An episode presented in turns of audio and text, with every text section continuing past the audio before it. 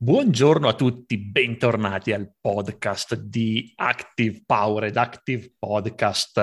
Ciao Alessandro. Ciao Stefano, ma soprattutto bentornato a te, dato che non ti sentivo da quanto? Quattro settimane, tre settimane? Tre settimane, scusa, non quattro. tre settimane che Stefano mi sparisce in mezzo alla neve, classico di, di, lui fondamentalmente tutti i santi anni più o meno. O meglio no, dai, era un bel pezzo che comunque non sparivi per tre settimane di fila forse. Eh, sì, beh, perché per, per due anni di fila non ho potuto andare da nessuna parte, quindi... Siamo stati tutti chiusi in casa e quindi alla fine della fiera. Però, bentornato fra, fra noi, fra chi ci si sente, fra i social e nel mondo del lavoro. Sì, ho fatto una, una, vacanza lavorativa, che è una cosa che fra l'altro ho scritto nella newsletter. Ora che questo podcast viene pubblicato, sarà già fuori la newsletter che parla del mio concetto di vacanza lavorativa, che è una cosa che consiglio a tutti. Vacanza lavorativa intendo il eh, cioè andare in vacanza, in ferie, però sempre, diciamo, prendendo un altro lavoro. Di solito io lavoro con i cani da slitta in inverno, che è una cosa che mi piace un sacco. Quest'anno che non ci sono turisti, ho lavorato in un impianto sciistico. Mi piace stare a contatto con la natura, quindi vado a lavorare a contatto con la natura e, ehm, e mi aiuta a sviluppare nuove idee. Mi vengono nuove idee, mi sviluppa la creatività e ogni volta che torno ho sempre un sacco di nuove idee poi da implementare in Active Powered, quindi è una cosa che veramente consiglio a tutti. Allora, sono curioso di leggere la newsletter e per voi tutti che ci ascoltate vi sarà già arrivata questa newsletter. Sì, credo è la newsletter del 28, 28 mm, marzo andrà okay. questa, questa okay. cosa qui. Però in sostanza è, è quello che ho appena detto. Fa, ehm, anche da volontario, molto spesso vado da volontario, non sono neanche pagato, lo faccio proprio perché mi diverto, stacco, perché visto che ho l'ufficio in casa, eh, cioè quando sono, sono, in vacanza non voglio stare ancora in casa, voglio fare qualcos'altro. E questo è un concetto interessante anche perché al di là del lavoro, sì, ci sta a fare un lavoro differente. Il vero stacco è fare qualcosa di totalmente diverso rispetto a quello che si fa lavorativamente.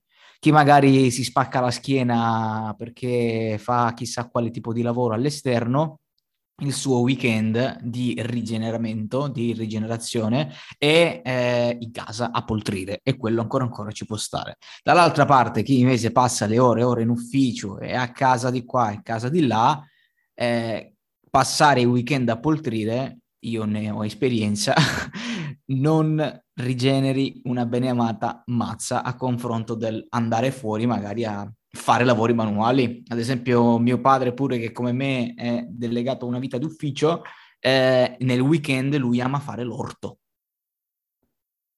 Tu l'orto. lo perdi, sì, lo perdi in mezzo alle campagne. Orto immenso, eh, non l'orticello. Un Fa campo tutti... quindi più che un orto. Sì, un, diciamo ormai, ormai è partito da un piccolo orto, ormai c'è un vero e proprio campo, fa di tutto e sparisce là sabato e domenica, non, lo vedi neanche da lontano, non ti risponde manca al telefono, quindi ci sta, ci sta a fare far degli stacchi così. Ma invece, parlando e tornando a noi ad argomenti nostri, al di là dell'orto e dello sci, che argomento mi hai preparato per oggi? Allora, l'argomento che ho preparato per questa settimana par- è di ricomincio la frase, mi sono impapinato. L'argomento di questa settimana è come vendere prodotti costosi via email. Mm. Perché voglio parlarne? Perché, e tu hai anche sicuramente esperienza da raccontare, uno dei vari motivi per cui le persone, molte persone non ottengono risultati con l'email marketing, abbiamo parlato di un sacco di motivi, uno degli altri motivi è che cercano di vendere in maniera automatica prodotti costosi. Quindi fanno il funnel di tre email e poi vendono il prodotto da 2000 euro, che non funzionerà mai. Può funzionare per Dan Kennedy, ma solo perché si chiama Dan Kennedy.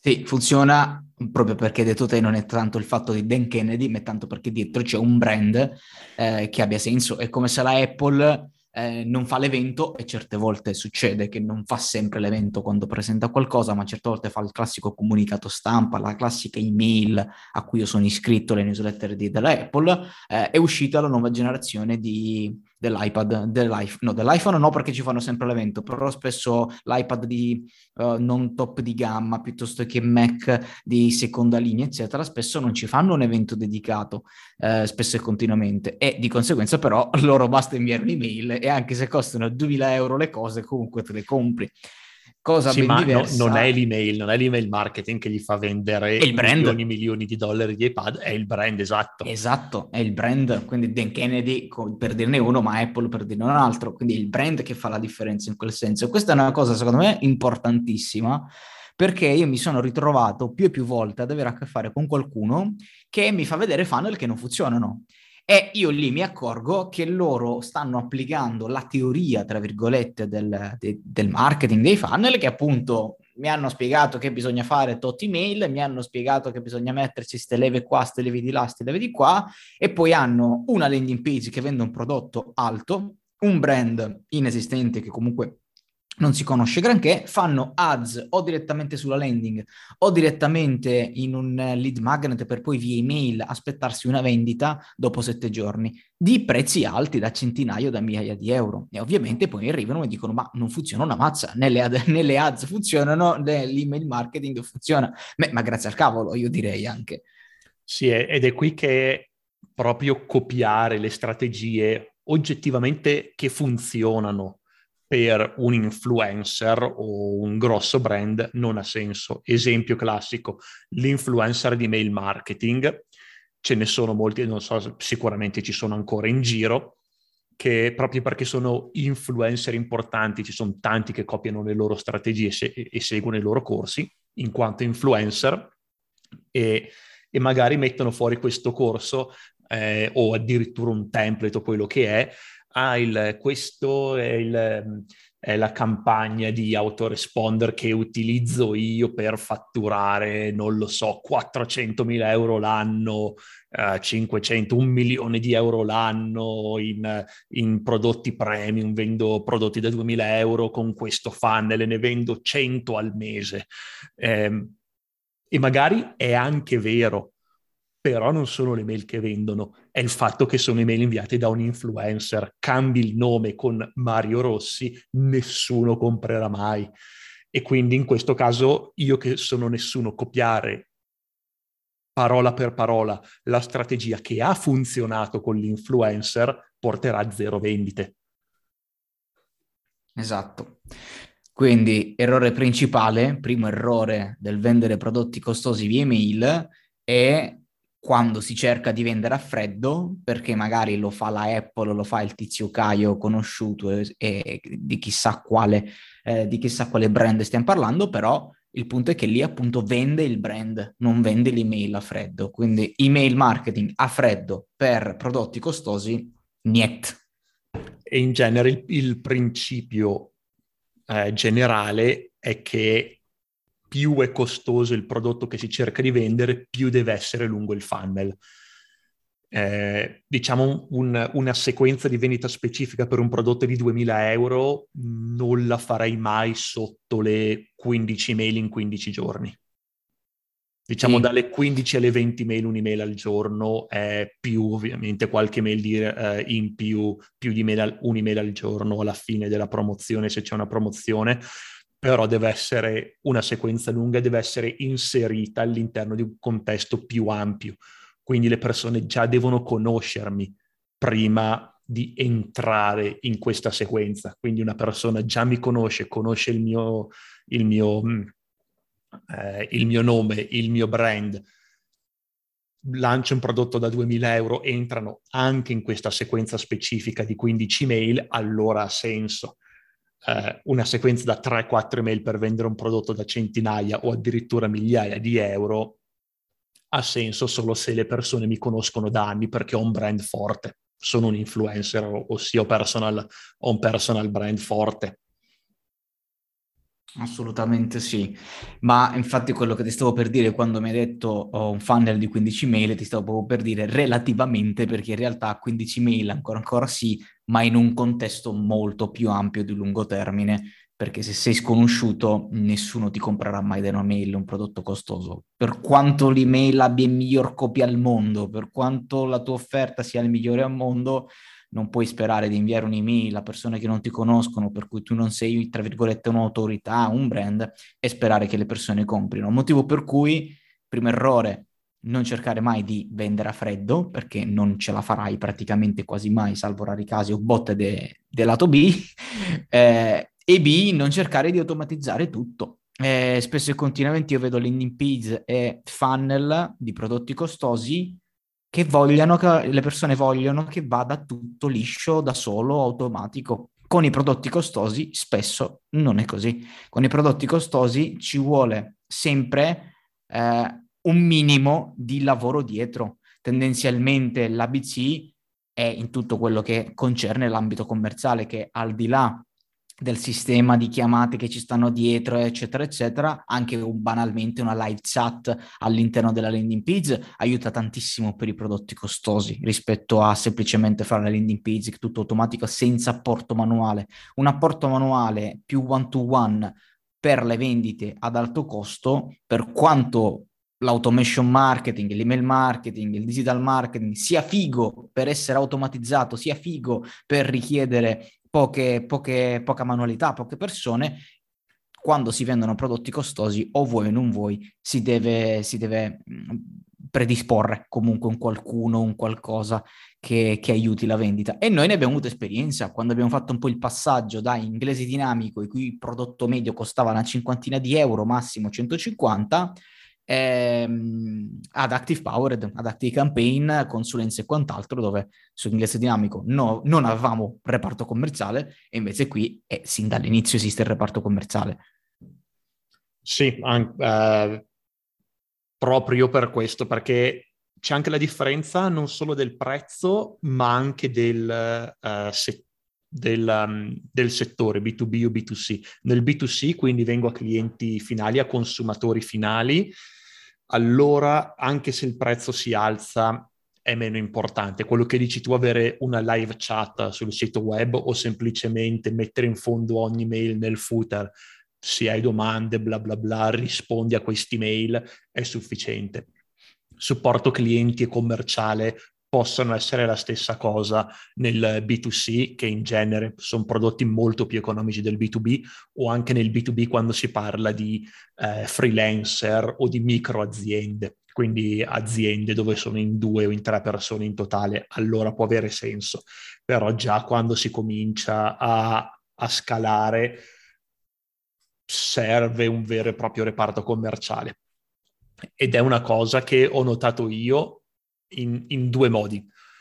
Primo, proprio anni e anni fa ancora agli albori di Active Powered, forse anche prima di Active Powered, che quando proprio ci stavo pensando e all'epoca, adesso il concetto di CRM, il concetto di integrare l'email marketing con le vendite ehm, e fare vendita per anche prodotti online e prodotti digitali sta venendo fuori, ma dieci anni fa eh, molto di meno, c'era molta meno informazione su cos'era un CRM, almeno in Italia, e tutti dicevano vendi con le automazioni. E io già allora proprio mi stavo chiedendo, ok, ma non mi suona tanto bene perché io da consumatore un prodotto da 2000 euro senza nemmeno parlare con chi me lo vende, non lo comprerei. E, e quindi, secondo me, è molto anche una questione di, mh, di buon senso, cioè le persone non comprano prodotti costosi senza prima informarsi, senza prima parlare con chi li vende. Non sono acquisti impulsivi e quindi serve un canale di comunicazione che può essere o il supporto clienti nel B2C o B2B piccolo o un vero e proprio canale di vendita e quindi non si può automatizzare tutto. E qui bisogna fare la differenziazione tra marketing e vendita. Eh, le automazioni, l'automatizzazione completa che può fare un software come ActiveCampaign, perfetto per il marketing. Sto automatizzando tutta la parte di branding, la parte di far conoscere il mio, il mio brand, il mio prodotto, chi sono, eccetera, eccetera, mantenere aperti i canali di comunicazione, fare nuove promozioni. Su questo perfetto eh, il, il eh, tracciamento, tracciamento web, tracciamento eventi per mandare mail personalizzate, fantastico per il marketing, ma quando c'è da chiudere un contratto bisogna passare a un'interazione one to one, una cosa più personale, una, in sostanza un, un commerciale che aiuta il cliente a scegliere quale opzione comprare, se, a, a capire se, se, fa, se, fa, per lui il prodotto. Eh, e questa è una parte che non si può automatizzare, è impossibile. Sì, anche se ci stanno bot e quant'altro che cercano di fare live chat automatico, tutte queste cavolerie qui, non si riesce a automatizzare. No, Ma le persone vogliono punto, parlare con altre persone. A quel punto mh, l'email marketing, oserei dire, che diventa in questi casi un ponte per la parte commerciale. Ok? Quindi fondamentalmente, mentre quello uh, quando sponsorizzi prodotti di basso costo o comunque cose di questo tipo, l'email marketing può essere direttamente il ponte alla vendita, mentre in questo caso eh, secondo me io vedo l'email marketing come un ponte alla fase commerciale. Tant'è vero che una cosa che mh, sto testando soprattutto ultimamente con dei clienti e la cosa più o meno funziona è utilizzare la call commerciale mascherata, brandizzata e trasformata in lead magnet come consulenza gratuita piuttosto che altri tipi di, di forme eh, per far passare questa chiamata gratuita che viene richiesta direttamente dal cliente come se fosse un lead magnet. E questa chiamata viene richiesta sia direttamente come punto di entrata in un opt-in page oppure con l'email marketing che ti spinge a prenotare questa cosa qua. Ecco che l'email marketing diventa appunto un ponte e poi questa chiamata commerciale è l'inizio di tutta quella fase che poi ti porta a vendere prodotti costosi. Ovvio che se decidete di fare una cosa del genere, io mi sono permesso di consigliarlo al momento solo a quei clienti che hanno un reparto commerciale pieno, perché gli si riempie i calendari come se non ci fosse un domani, perché giustamente se l'offerta è, fatta bene, quindi è impacchettata bene sta cosa e non viene semplicemente vista come call commerciale, ma ha un suo perché, una sorta di brand, una sorta di lead magnet bello costruito, le persone lo prenotano, lo prenotano volentieri e a quel punto serve una vera e propria forza commerciale H24 che gestisca poi tutte queste richieste, altrimenti è un casino. Sì, infatti noto che il tuo calendario è abbastanza pienotto. Sì, il mio calendario, soprattutto per me che non faccio il commerciale H24, eh, i posti al Calendly, insomma, vanno un po' a farsi benedire. Dovremmo, dovremmo aggiungere qualcun altro lì dentro. Eh, di, direi se, decisamente se no, di sì. Se no non è, non è, bello far aspettare settimane e settimane le persone per, sen- per parlare con qualcuno, magari vogliono comprare.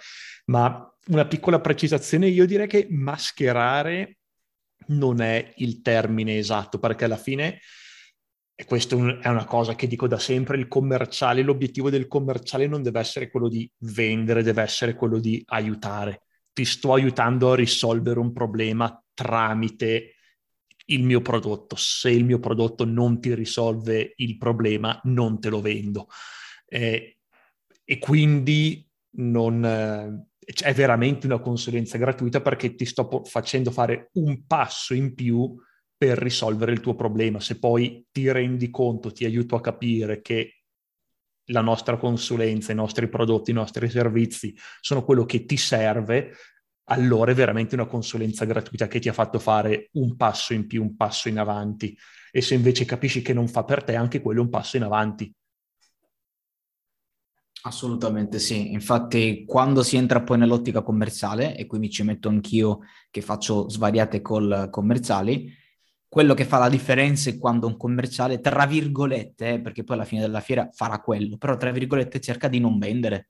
Io quando mi pongo in ambito commerciale vado a dire al cliente io come posso esserti utile, cerco di capire le esigenze e cerco di impacchettargli quella che è la soluzione più giusta per lui, nel caso ci sia. Come può capitare raramente perché chi mi arriva in fase commerciale tendenzialmente sa di che cosa parleremo, sa eh, di che cosa mi vuol parlare, quello che offriamo noi, eccetera, eccetera. Ma raramente mi è capitato eh, comunque di avere persone completamente fuori fase, cioè completamente che non sapevano che aspettarsi, eh, a quel punto ho chiesto ai tempi anche da dove arrivassero per arrivarmi a chiedere che volevano da noi l'advertising. Cioè, io ho detto, ma scusa, ma che c'entriamo noi con l'advertising? E, ehm, e quindi comunque a quel punto, quando c'è qualcuno che non puoi aiutare in nessun modo, è inutile che cerchi di vendergli l'aria fritta. E questo, per tornare all'argomento principale del podcast, è il motivo per cui è impossibile automatizzare e produrre in massa delle email che vendano questi prodotti perché due motivi. Uno, come abbiamo già detto, le persone vogliono parlare con altre persone, proprio una questione psicologica e, soci- e sociologica. Siamo fatti per vivere in una comunità e vogliamo parlare con altre persone e due perché ogni persona ha delle domande diverse e in una situazione diversa, soprattutto nel B2B è impossibile rispondere a tutte le domande uh, in, in, un'email. Si può rispondere alle, alle domande comuni? Assolutamente sì, così si fa risparmiare tempo al commerciale, però appunto sono le domande comuni, non sono tutte le domande. Molti clienti hanno molte domande non comuni assolutamente sì, specifiche esigenze che comunque soltanto quando lo senti commercialmente ehm, riesci a percepire. Diciamo che non mettere un, mettiamolo così, mettiamolo con eh, la psicologia inversa, non mettere una fase commerciale in prodotti di questo tipo ti toglie veramente un enorme un'enormità, per non dirti la totalità delle possibilità di aiutare un cliente. Ed è un peccato che un cliente, potenziale tale più che un cliente, un potenziale cliente, ti arrivi landing page, ti arrivi nell'email e quant'altro, e sei magari lì lì, sarebbe lì lì per essere chiuso, per poter iniziare questa collaborazione insieme, e non si può fare perché non c'è un canale commerciale perché ti affidi soltanto all'automation, soltanto alle mail, che purtroppo ad oggi, poi magari un domani Stefano non lo sappiamo, le cose cambieranno, non lo so, magari mh, mm, ci, ci, sarà talmente tanta fiducia nel mondo del web, ci saranno chissà quali tecnologie che cambieranno la, le cose le, di come le conosciamo oggi, magari la cosa cambia, ma ad oggi è imprescindibile. Ma parlando invece di... Ma secondo me più che altro non è il, con- il concetto di comprare online, secondo me in futuro ci saranno delle intelligenze artificiali in grado di parlare alle persone in maniera naturale e che saranno in grado di, di vendere meglio di un essere umano.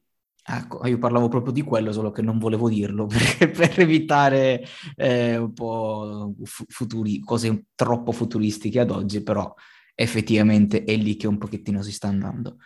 Entro Ma... i prossimi cento anni, secondo me. Vediamo, io spero di vederlo presto perché a me queste robe futuristiche piacciono un botto, quindi ogni volta che nascono tutte queste cose io mi, mi, ci, mi ci gazzono un po'.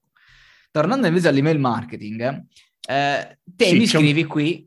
C'è un terzo errore, uh-huh. giusto Alessandro? Un terzo errore comune. Sì, che io lo volevo collegare esatto. a questa roba che hai detto te, infatti stavo per dire proprio questo. Te mi parli di creare prodotti entry level. Io ti parlo principalmente di quello che ho scritto io lì tra gli errori comuni e poi mi dirai tu questa parte di entry level perché secondo me, eh, insomma, siamo, siamo nello stesso argomento, ovvero che ti dico quello che secondo me è un errore che io soprattutto negli ultimi mesi sto notando, sia personalmente che con, con, clienti di vari test che stiamo facendo, sta più o meno uscendo sempre la stessa storia.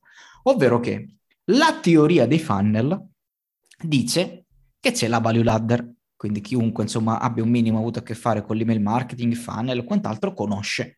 Quindi quei prodotti eh, che si parte dal front-end, middle-end e back-end, quindi quei prodotti che costano poco di entry level per poi costare sempre di più e accompagnare l'utente da un prodotto che costa poco a un prodotto che costa tanto. Quindi la teoria dice che appunto questo funnel, eh, i funnel dovrebbero agire in questo modo. Quello che però io sto notando spesso è che questa mappa, mettiamola così, tende a non funzionare in determinati casi.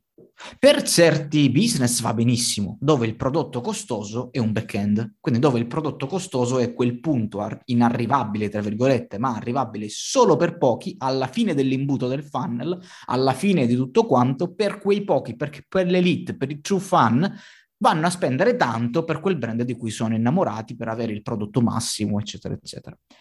Ma quando si ha a che fare con un business uh, la cui media di prodotti, anche il proprio front-end, è eh, ad alto costo, creare prodotti entry level può non essere la scelta giusta. Questo me ne sono accorto con dei clienti e dalle riflessioni fatte anche da nostri test di Active Power, di cui proprio abbiamo parlato via chat stamattina, che quando noi proponiamo un prezzo basso all'inizio, quello che ho notato, ripeto, anche con clienti, è che quando, aspetta, faccio per inciso, quel prodotto entry level è volto solo unicamente ad avvicinarsi a quel prodotto base che è costoso, che sia la consulenza, che sia un master, qualunque cosa sia di costoso, io mi sono accorto più e più volte che in realtà quando si approcciano le persone con quell'entry level, in realtà si prendono persone non in target perché è diverso rispetto a prima, cioè, cerca di capire il mio ragionamento, cercate di capire il mio ragionamento di quello che un po' sto, sto prendendo consapevolezza negli ultimi mesi. Quando si parla di funnel, il prodotto costoso è alla fine, quindi uno già il front-end me lo compra, il lead magnet me lo, me lo, scarica, magari c'è una auto, magari c'è già un back-end, eccetera, eccetera, poi il prodotto costoso è soltanto per quell'elite. Alla fine però ci sono business in cui il prodotto costosissimo non è alla fine, ma in realtà è il centro del business. La consulenza, un CRM, un software, eccetera, che iniziano a costare tanto. Se introduciamo prodotti sotto solo per lo scopo di avvicinarli a quel prodotto, in realtà io mi sono accorto che è un peccato. È un peccato perché ti perdi come succede nei funnel, una grossa fetta di persone che ti comprano il front-end per poi una piccolissima percentuale che è anche in target per comprarti l'altro prodotto più costoso. E quindi fare un entry level per questo tipo di business tende a essere, secondo me, una cosa spesso controproducente perché ti arrivano una bardata di persone completamente fuori target.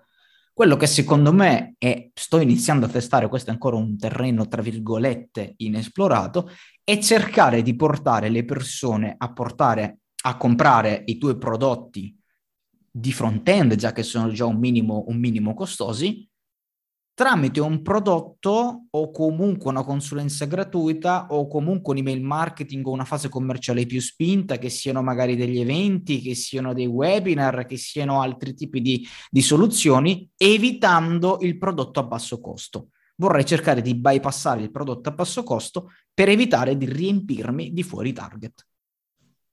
Mm.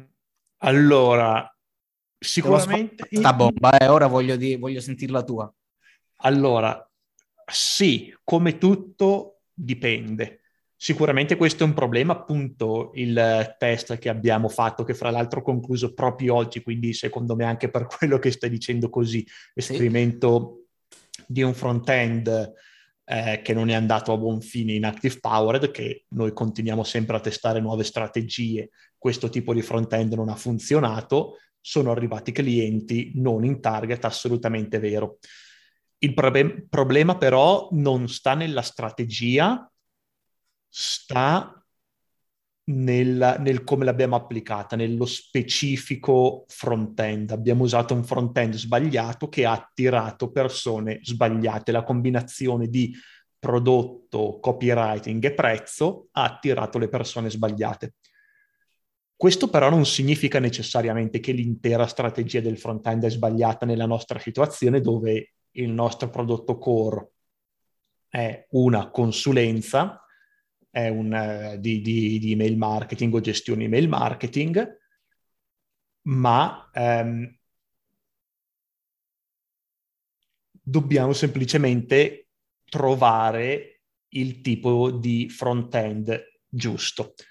Eh, quindi appunto nel nostro caso il core è un prodotto costoso, non è alla fine di un percorso, eh, la parte più costosa, eh, semplicemente continueremo a sperimentare nuovi tipi di front-end e l'obiettivo è avere un front-end più immediato da acquistare che però porta al tipo di cliente giusto, perché con prodotti costosi le persone pensano a comprare, cioè ci pensano e valutano diverse alternative oppure sono indecisi, dicono ah no ma costa tanto ma non, eh, non sono sicuro com- se comprare oppure no, oppure non sono sicuro se comprare questo o quell'altro del concorrente e il front-end in questo può aiutare veramente, veramente tanto a sbloccare il cliente ideale quello che hai detto tu è, è appunto una trappola in cui siamo caduti anche noi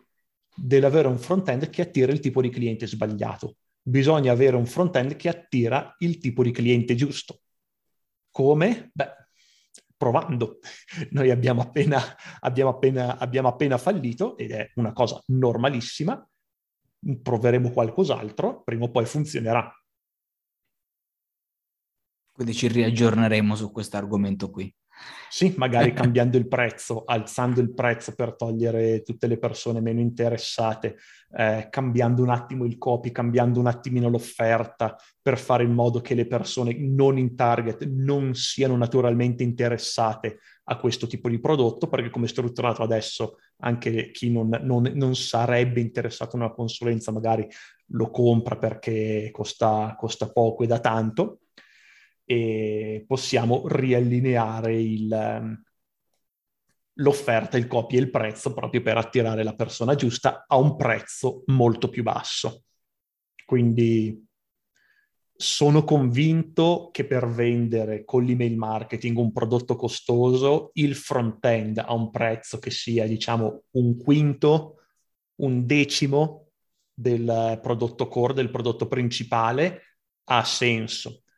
Ovviamente non è una bacchetta magica, non è che si può mettere qualsiasi cosa e funziona, bisogna provarne 10 e sui 10 uno funziona e quell'uno che funziona lo si mantiene e si continua a, a spingere quel front-end che poi porta al prodotto principale in back-end. Io sono convinto che sia una strategia che funziona perché l'ho vista funzionare tante volte. Bisogna trovare il tipo di front-end giusto. E questo sarà sicuramente il nostro privato argomento della prossima call, proprio di brainstorming su tutta questa roba qua, su cui io ho già qualche appunto. Esatto. Ehm, quali altri consigli possiamo dare per vendere via email? Beh, fare branding, l'abbiamo detto all'inizio, che tendenzialmente la Apple e il Dan Kennedy di turno sono aiutati dal fare branding, eh, dal, suo, dal loro branding, dal loro brand, questo potrebbe essere tranquillamente una strategia correlata all'email marketing, perché qualsiasi canale in realtà, però l'email marketing sicuramente è uno di questi, se c'è dietro un brand e che crea mh, con il cliente, potenziale cliente, una relazione di lungo termine, fa necessariamente la differenza, come abbiamo già visto e fatto gli esempi all'inizio di cui non mi ripeto, rispetto a non avere un brand ed essere sempre comunque un, uno sconosciuto che scrive email. Secondo te, quali sono i punti principali che uno oggi potrebbe fare online e dovrebbe fare online per arricchire e far crescere un brand? Sicuramente tutto parte dal content marketing. Per fare branding bisogna via email, ci sono tanti modi per fare branding, si può usare anche, anche la pubblicità, noi stiamo parlando di email marketing perché siamo specializzati in quello per fare branding con l'email marketing tutto parte dal contenuto. Perché si può mandare un... Allora, passo indietro. Fare branding significa espon- eh, esporre le persone al mio marchio, alla mia azienda, avere tanti punti di contatto nel corso del tempo in modo che quando un cliente è pronto a comprare si ricorda di me, non gli serve la pubblicità, viene direttamente sul mio sito e compra e compra da me piuttosto che da un concorrente eh, per avere tanti punti di contatto per esporre le persone al brand, devo inviare tante email, giustamente, e ogni email devo avere una ragione per inviare un'email. Devo, che non possono essere solo promozioni, non posso inviare due, tre promozioni a settimana dicendo compra, compra, compra, perché una persona si cancella, smette di leggere l'email e butta in spam devo inviare contenuti interessanti, devo inviare del materiale che, um, di valore, quindi far capire alle persone che gli conviene aprire la mia email perché troverà delle soluzioni, delle risposte ai suoi problemi, del contenuto interessante. Quindi creare contenuto interessante è il pilastro di tutta la strategia di branding via email, non ce n'è di storia. Questo può essere, può essere di tutto. Content, il contenuto può essere il blog, può essere questo podcast, può essere YouTube, eh, che altri tipi di contenuto ci sono, possono essere eh, ebook, possono essere delle pillole, se ho, una, se ho, un gruppo Facebook molto attivo posso mandare ogni settimana un riassunto con i post più interessanti, eh, posso mandare contenuto curato, ossia vado a leggere dei, i, vado a prendere gli articoli più interessanti scritti da altre persone quella settimana e li metto, li metto lì, posso fare una newsletter e li, metto nella mia uh, email come contenuto curato. Dico, ah, vai a leggere questo articolo, è molto interessante perché ha B e C. Lo facciamo anche nella, nella nostra newsletter del lunedì. Eh, può, essere, può, essere, una newsletter dedicata, mando inf- eh, eh, informazioni eh, inedite, eh, contenuti inediti nella newsletter, mando una newsletter settimanale in cui io, che magari sono l'esperto di settore, ti parlo di XYZ che anche questa è una cosa che facciamo sulla newsletter di Active Powered con l'idea della settimana. Um, quindi il contenuto mi dà un motivo, una motivazione per tenermi in contatto con la mia lista, quindi tutto parte dal contenuto. La newsletter è fondamentale, ma per inviare una newsletter devo avere io dei contenuti o, come ho già accennato, avere dei contenuti curati ma il modo per restare, una volta che hai contenuti, il modo migliore per restare in contatto con le persone è la newsletter settimanale. Produco almeno un contenuto a settimana e almeno una volta a settimana mando questo contenuto interessante alla mia lista tramite una newsletter. La newsletter è ad oggi, ancora oggi, il sistema migliore per vendere con l'email marketing. Non sono i fan e la newsletter, lo dico, lo dico sempre. Un'altra cosa che posso fare è avere più lead magnet. Non, necess- non serve averne solo uno di lead magnet, di opt-in gratuito, posso averne più di uno. E una volta che creo un nuovo lead magnet posso mandarlo alla mia lista o nella newsletter o con un, un'email dedicata ideale. Oppure un'altra cosa che posso fare far fare opt-in di nuovo alle persone. Li mando anche se sono già sulla mia lista e lo so che sono sulla mia lista devono andare sulla landing page, sull'opt-in page e fare di nuovo opt-in, perché è un'azione in più che fanno che ehm, e le azioni creano interazione, l'interazione aumenta tantissimo il branding, il, eh, il valore del brand, fa molto branding. Eh, e quindi posso fare quest- tutte queste cose qui, però anche i, i, nuovi lead magnet è comunque anche quello un contenuto gratuito, proposto sotto forma di lead magnet invece che magari sotto form- che sotto forma di un articolo del blog, però è sempre contenuto. Quindi per riassumere quello che, quello che ho detto con tante parole è creare contenuti tutte le settimane e inviarli alle persone via email. È così che si fa branding via email. E di tutte queste cose ne abbiamo già anche un poco abbondantemente parlato, di newsletter, di lead magnet, come farli, opt-in page, sì, poi, ecco, content marketing. Una cosa, qui ho riassunto molto. Ovviamente il branding è un argomento molto molto lungo, ci sono un milione di strategie, più che di strategie, un milione di accorgimenti che bisogna prendere per fare branding nella maniera giusta.